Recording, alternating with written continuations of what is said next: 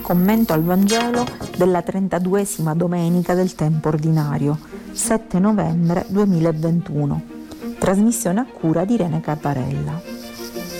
Un caro saluto ai nostri radioascoltatori e alle nostre radioascoltatrici. Anche questa settimana leggeremo un passo del Vangelo di Marco, tratto dal capitolo 12, dal versetto 38 al versetto 44. Ma prima di passare al commento, leggiamo appunto questo brano della parola di Dio. Dal Vangelo secondo Marco. Diceva loro nel suo insegnamento Gesù, guardatevi dagli scribi, che amano passeggiare in lunghe vesti, ricevere saluti nelle piazze, avere i primi seggi nelle sinagoghe e i primi posti nei banchetti. Divorano le case delle vedove e pregano a lungo per farsi vedere. Essi riceveranno una condanna più severa. Seduto di fronte al tesoro, osservava come la folla vi gettava monete. Tanti ricchi ne gettavano molte, ma venuta una vedova povera, vi gettò due monetine che fanno un soldo. Allora, chiamate a sé i suoi discepoli, disse loro, in verità vi dico, questa vedova, così povera, ha gettato nel tesoro più di tutti gli altri. Tutti infatti hanno gettato parte del loro superfluo. Lei invece, nella sua miseria, vi ha gettato tutto quello che aveva, tutto quanto aveva per vivere. Parola di Dio, appunto, questa è il passo del Vangelo che prenderemo in considerazione. Prima di tutto guardiamo il contesto e siamo nell'ambito dell'ultima settimana trascorsa da Gesù a Gerusalemme e Gesù ha cacciato i venditori dal Tempio. E lì è nato un conflitto insanabile con gli scribi che lo addirittura lo consideravano posseduto da Belzebul. E eh, Gesù non aveva risparmiato né scribi né farisei chiamandoli appunto briganti, ladri, perché avevano trasformato il Tempio in un covo di ladri. Cosa era successo? Nel momento in cui Gesù aveva cacciato i venditori dal Tempio, gli scribi avevano deciso di toglierlo di mezzo e per questo avevano, diciamo, intrapreso con Gesù delle dispute molto accese. Sette dispute.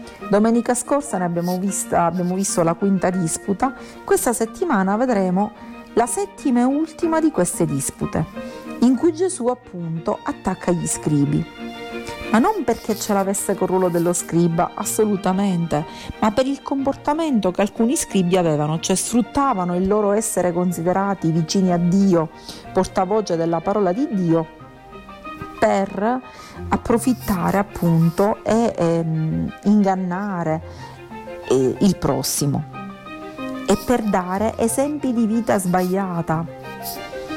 Infatti erano comportamenti e atteggiamenti inaccettabili per Gesù che invece portava avanti uno stile di vita basato sull'amore incondizionato.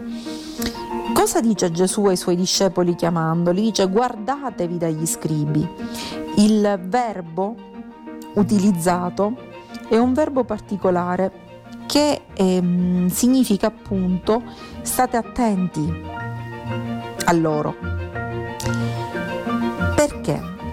Perché ehm, chi erano gli scribi? Gli scribi in tutti i paesi del Medio Oriente erano coloro i quali redigevano documenti storici ed economici ed esistevano anche in Israele. Soprattutto in Israele avevano cominciato ad avere valore nel momento in cui, durante l'esilio, non c'era più la figura del Tempio e non essendoci il Tempio anche i sacerdoti non avevano più quel, quel valore.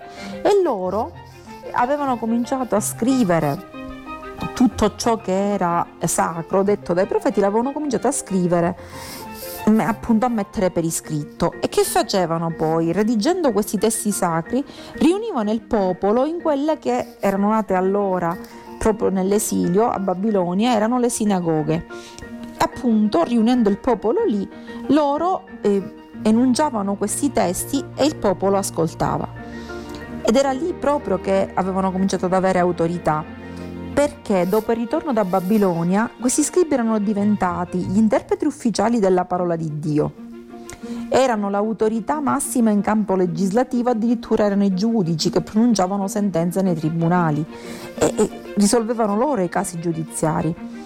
Quindi avevano veramente la saggezza, venivano considerati i detentori della saggezza, tant'è che nel libro del Siracide, capitoli 38 e 39, c'è un orologio dello scriba, ovviamente scritto da uno scriba, ovviamente, in cui si ehm, prende in considerazione il fatto che il, il, saggio non può essere quello che lavora la terra, dice questo scriba, ma è colui il quale appunto è scriba cioè colui il quale medita la legge dell'Altissimo, si dedica alla sapienza, allo studio delle profezie, viaggia, conosce detti degli uomini famosi ed è lodato per la sua intelligenza. Questa persona sarà ricordata di generazione in generazione per le sentenze sagge che avrà fatto. E che cosa succedeva? Gli scribi in effetti studiavano le scritture fino a 45 anni, dopodiché gli si imponevano le mani e ricevevano lo stesso spirito di Mosè e a questo punto diventavano l'autorità morale massima, superiore addirittura al sommo sacerdote. Erano eh, considerati proprio il massimo. Ora Gesù condanna i loro comportamenti, ora vedremo che stile di vita condannano il loro e tanto da dire ai discepoli non guardateli come lo, loro, loro volevano essere, presi ad esempio, ma guardatevi da loro.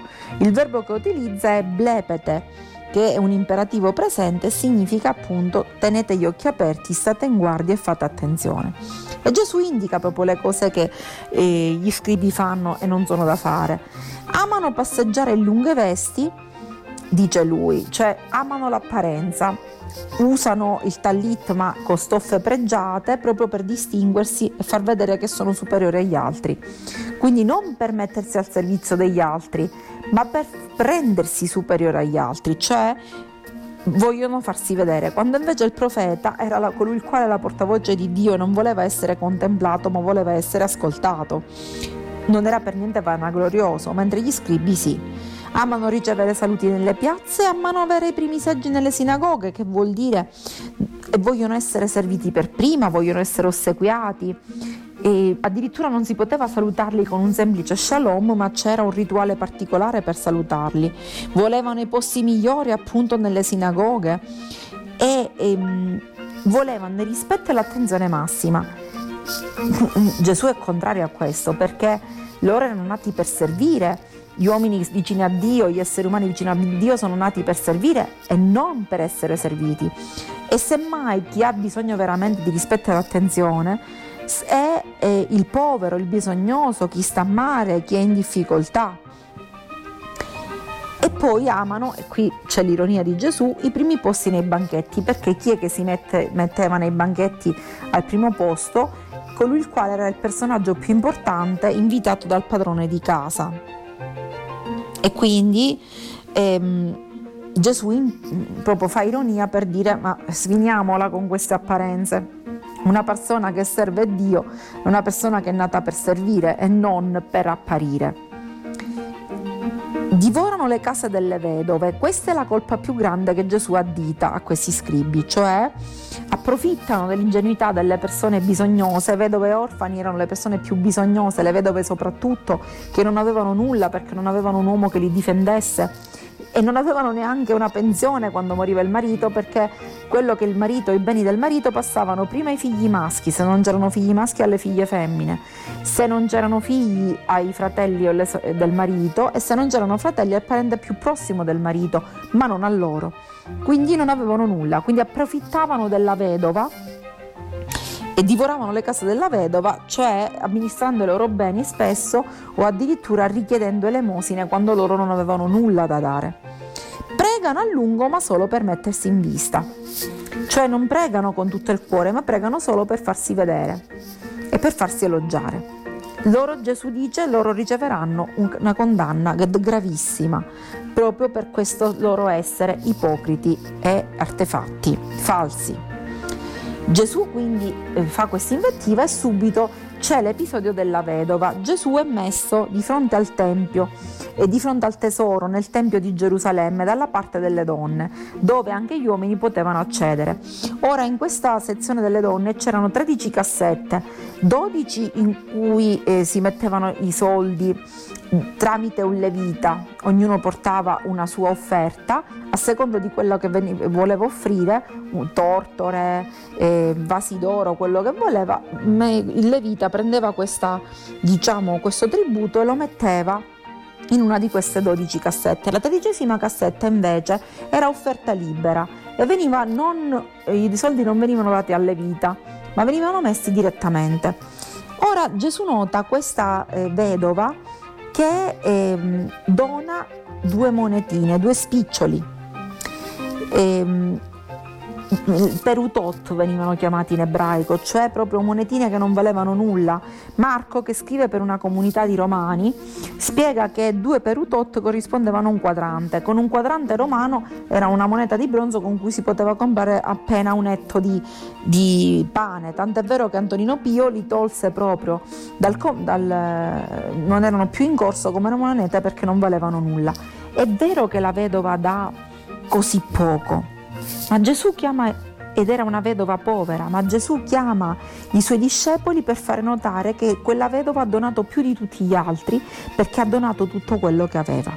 Questo da un lato è un invito a dare tutta la propria vita per una buona causa, per quello che uno per l'amore incondizionato, per Dio, cioè per, la, per amare l'altra persona bisogna dare tutta se stessa, sia dal punto di vista materiale che dal punto di vista interiore.